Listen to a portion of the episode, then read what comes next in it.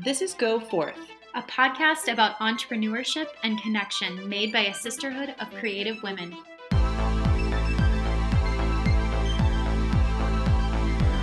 I'm Amanda. And I'm Amelia, and we're from Forth, Chicago. Today we're talking to Julie Schumacher. Julie is the copywriter and wordsmith at the helm of Well Turned Words. She specializes in writing, editing, and storytelling. And in 2012, she founded Forth Chicago with Lisa Guillot and Kelly Allison to build a community of creative women entrepreneurs here in the Windy City. Since then, she's helped Forth craft its voice and amplify the voices of the women in our community. Thanks so much for joining us today, Julie. We're really glad to have you.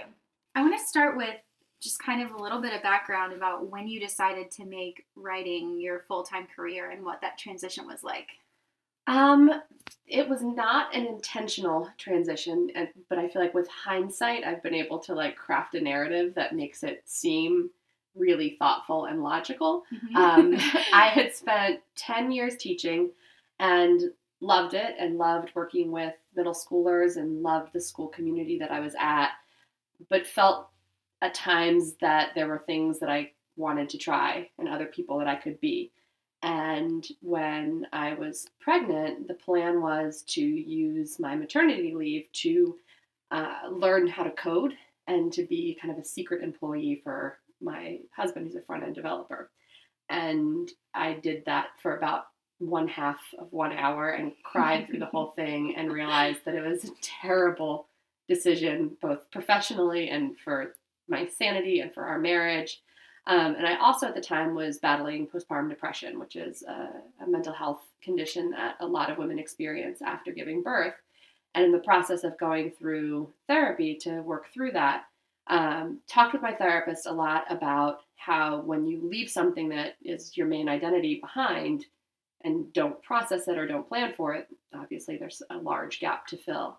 And leaving teaching meant that the main identifier that I had proudly carried for so long was was missing. And so in working with her, we thought about things that I felt confident doing and that helped me feel like myself. When you're a new mom, you often feel like a lot of things except yourself.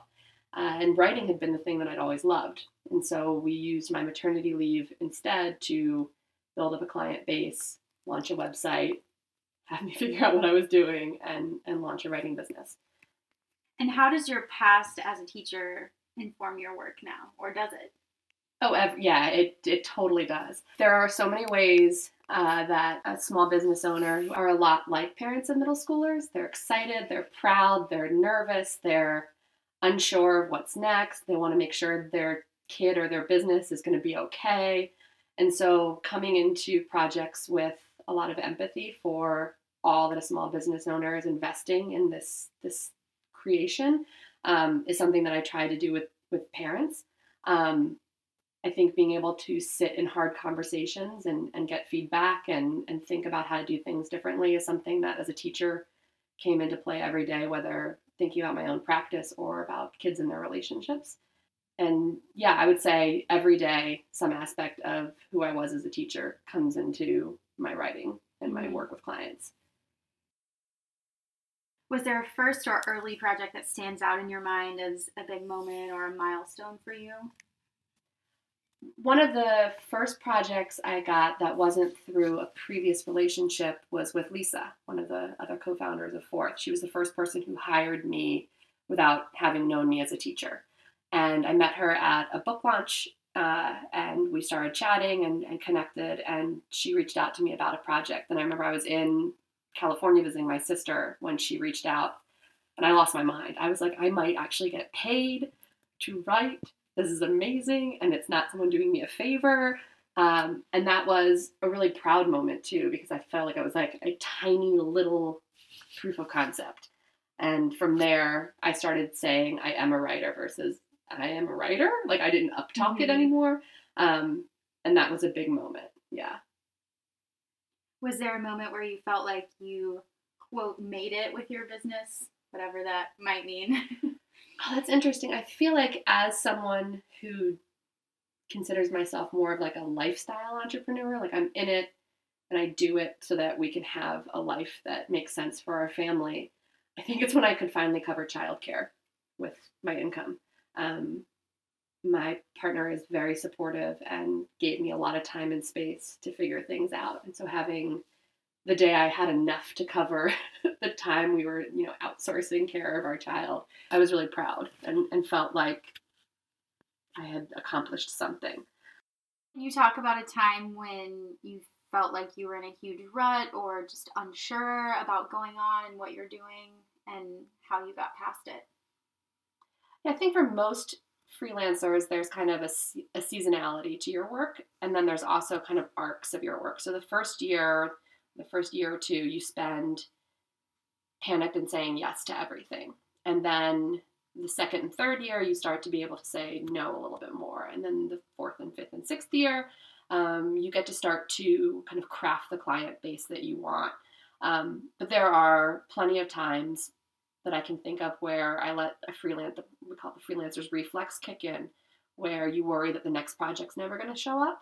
And so you say yes to something that's just not a good fit or isn't the right pay or isn't the right project or isn't the right person to partner with. Um, and those happen, you know, at various moments in time. We had a, a, an incident, an incident, that's not the right word. We had a moment last summer where all of our invoicing was overlapping in weird ways. And even though we could see that we had earned more than we like we had reached all of our financial goals none of the money was coming in and we were like living off of credit cards and we were both you know brett's been on his own for eight years i've been out on my own for five years at that point and to like not be able to pay our bills because the money was like there but we couldn't reach it was really maddening so, switching gears a little bit, tell us about the events that led up to creating Forth and what purpose that really serves in your life and business. Forth came about from, I think, a real desire for getting together. And um, Lisa had reached out to me and had been reading some articles about kind of events that she saw happening and cool people doing cool things and was like, well, let's do something. And she also said she wanted to introduce me to this photographer she knew named Kelly. And we got together one afternoon at a co working space and sat down and were like, what, what could we make? And in the course of that afternoon, mapped out what was initially just the seasonal salons. So, like, we'll try a get together with a small group of other women entrepreneurs and and chat and see what happens. And so it was initially really thoughtfully plan to be small, which I have a hard time letting things stay small. Um, and what's interesting is Forth fulfills and fills a huge space in my life in terms of community.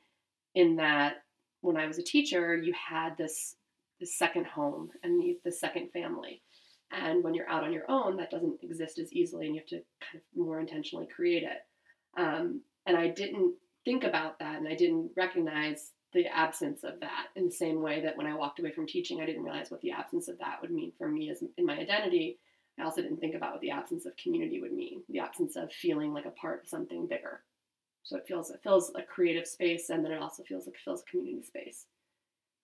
So community has clearly always been important to you, but I think for a lot of people, they're just waking up to it. It seems more vital than ever to them.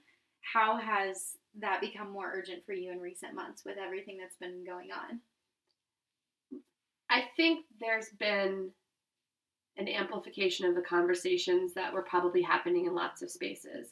And I know in the last several years of our salons and our public events, we've been making a really intentional effort to be mindful about inclusion, inclusion and diversity. And I think that as the election unfolded and as the aftermath of the election unfolded, and even the campaign and the vitriol and, and attitude towards a woman candidate, whether or not you want to vote for her or not, the the narrative around her as a woman was so heavy and gross and and disheartening um, that at least for me, it's made me rethink a lot of aspects about the kinds of projects I take, the kinds of clients I will work with, the kinds of comments I will boldly make as a business owner that I would typically have only made as a person. Um, and so, for a space like Forth to acknowledge that all of us who founded it are ardent feminists, are politically inclined, um, but to step into that in a business position in a way in which we can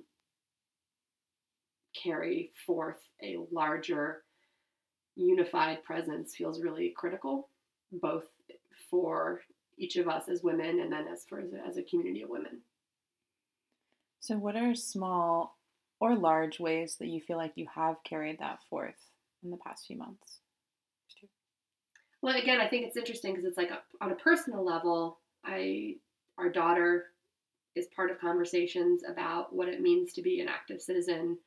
I help out with our Girl Scout troop, and there's conversations there about active citizenry. Again, not trying to like inculcate any kindergartner with a particular political ideology beyond my own kindergartner, um, but the idea that conversations have to be happening constantly and across all aspects of your life. So your your professional life, your personal life. Um, so whether it's bumping into my daughter's kindergarten teacher at the Women's March and having her see us hug and be like, "We're both here. We're both here. We're showing up. We're doing this." Having her dad be there, um, and then professionally being unashamed about having a progressive viewpoint and a, and a feminist viewpoint and recognizing that might mean that there are certain projects that aren't good fits for me and either the client can not hire me or I can choose to not be hired. Um, but there are, there are two um, clients that had reached out just about kind of introductory conversations and that I opted to refer them elsewhere. Um, just from looking at the portfolio of work that they had done, we didn't align. They were working for causes that I couldn't, in good conscience, write for. So in the past, I probably would have been like, oh, I'm booked up right now. And instead, I was like, I'm sorry, these don't align with my personal values. That's really hard to say. yeah. But God, it felt good, you know? yeah.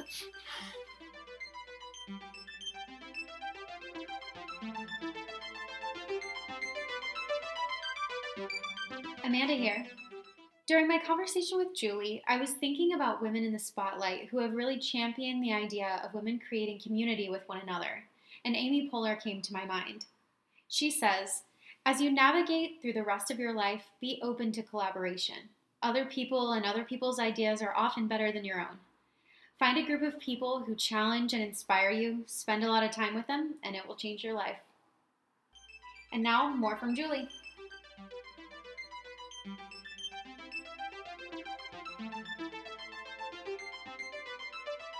Forth is about building communities for creative women entrepreneurs in Chicago. It's a very kind of specific group. Lots of modifiers. Yeah, it's a specific group of people. It brings together very like minded women. How do you make sure that community doesn't become an echo chamber for you? Oh, that's a great question. Well, I think another piece of the most recent election has been the conversation of where and when do you build echo chambers and how do you prevent them. Um, I think one of the interesting things is that very few of the women in our community came out of the gate into their current career paths from like the moment they finished whatever education or training they were doing. And so in that space, there's a multitude of backgrounds people who come from corporate backgrounds, people who were stay at home spouses and launched a creative business after their kids were a little older, um, people who knew they wanted to do the thing they're doing and you know have chugged along building it for a decade. And so I think if you're thoughtful about diversity from all angles, making sure you have people of different backgrounds, of different success levels, of different experience levels, people who are parents, people who are not parents, people who don't want to ever be parents, people who don't ever want to be married, um, people who are gay, straight, bi, all various elements of like identity. Um, and then you ask big enough questions that people can answer them in a variety of ways. And then the hardest part, I think, is creating a space that can hold disagreement. Um, and even within the four founders of Forth, there is disagreement and figuring out ways to honor it, figure out what, what is a thing we have to like dig into and fix, and what is something where we can say, we have such different perspectives on this, but I appreciate you sharing and want us to both be able to move forward. What is it that makes you believe so wholeheartedly in community among business owners, but women specifically? I think for business owners, if you run your own business or you're out on your own trying to craft a successful professional life, it's hard to get feedback. It's hard to know what you need to learn next. It's hard to find sympathy and empathy that the things that you're experiencing are universal or are unique and someone else might be able to offer a new perspective. And so to me the the idea of community rules out that we're competing with each other. And it becomes more instead about how do we all support each other? How do we have honest conversations? I think, especially within community of women, a lot of us are parents or are thinking about being parents or have other um, caretaking roles in our lives. And there is a complexity to living an integrated life between your business life and your personal life. And as a woman business owner, as a wife, as a mom, and as a friend, and as a daughter, and all the roles that women play, very rarely are we able to have compartmentalization, especially if we are leading with a personal brand or a business built on our own talents or our own sweat or our own creative ideas. And so having a space to be like, this is hard or this is awesome, um, and have other people nod and hug you and tell you it's going to be okay or tell you you're doing a great job, I think is really important, um, both in terms of building a business and in terms of staying sane and in terms of like having collegiality in the ways that you can mm-hmm. when you work for yourself. What would you say to someone who is new to a career, new to a city? Where do they start with building community? I think the best place to start is with, and this is going to sound kind of trite, but the things you like. When I first moved to Los Angeles um, after grad school, I knew one person. And the first thing I did was buy young professional season opera tickets because I was like, this is cool, but I'm not an opera goer. And I went and was like, this is not me. And then I didn't go to any of the other performances. um, so I think showing up where you would either like to see yourself grow or feel like you have something to offer and giving it a lot of time. When I first moved to Chicago, I knew two people. And there was a Friday night, and I called my sister, and I was all upset because I didn't have plans. And I was like, well, what am I going to do? I don't have anywhere to go. I don't have anything to do.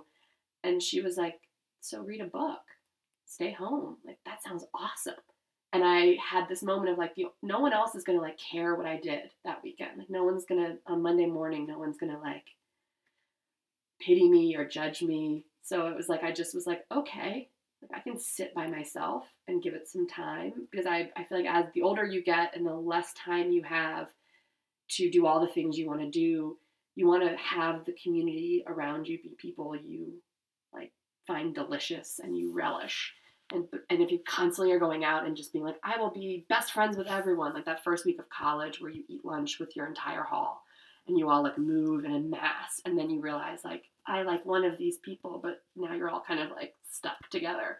Um, that it's okay to build community slowly and carefully and thoughtfully and to to make it something where it's the people who make you awesomer and who you can help make awesome and it might take more than like two weeks, and that's okay. Go Forth is a project of Forth Chicago, a community focused on connecting creative, entrepreneurial women through seasonal events, panels, workshops, and more. Find show notes for this episode at forthchicago.com slash podcast. And be sure to subscribe in iTunes to receive each interview as it's released. Thanks to Chicago band Tiny Fireflies for the music, and until next time, find us on Facebook and Instagram at Forth Chicago.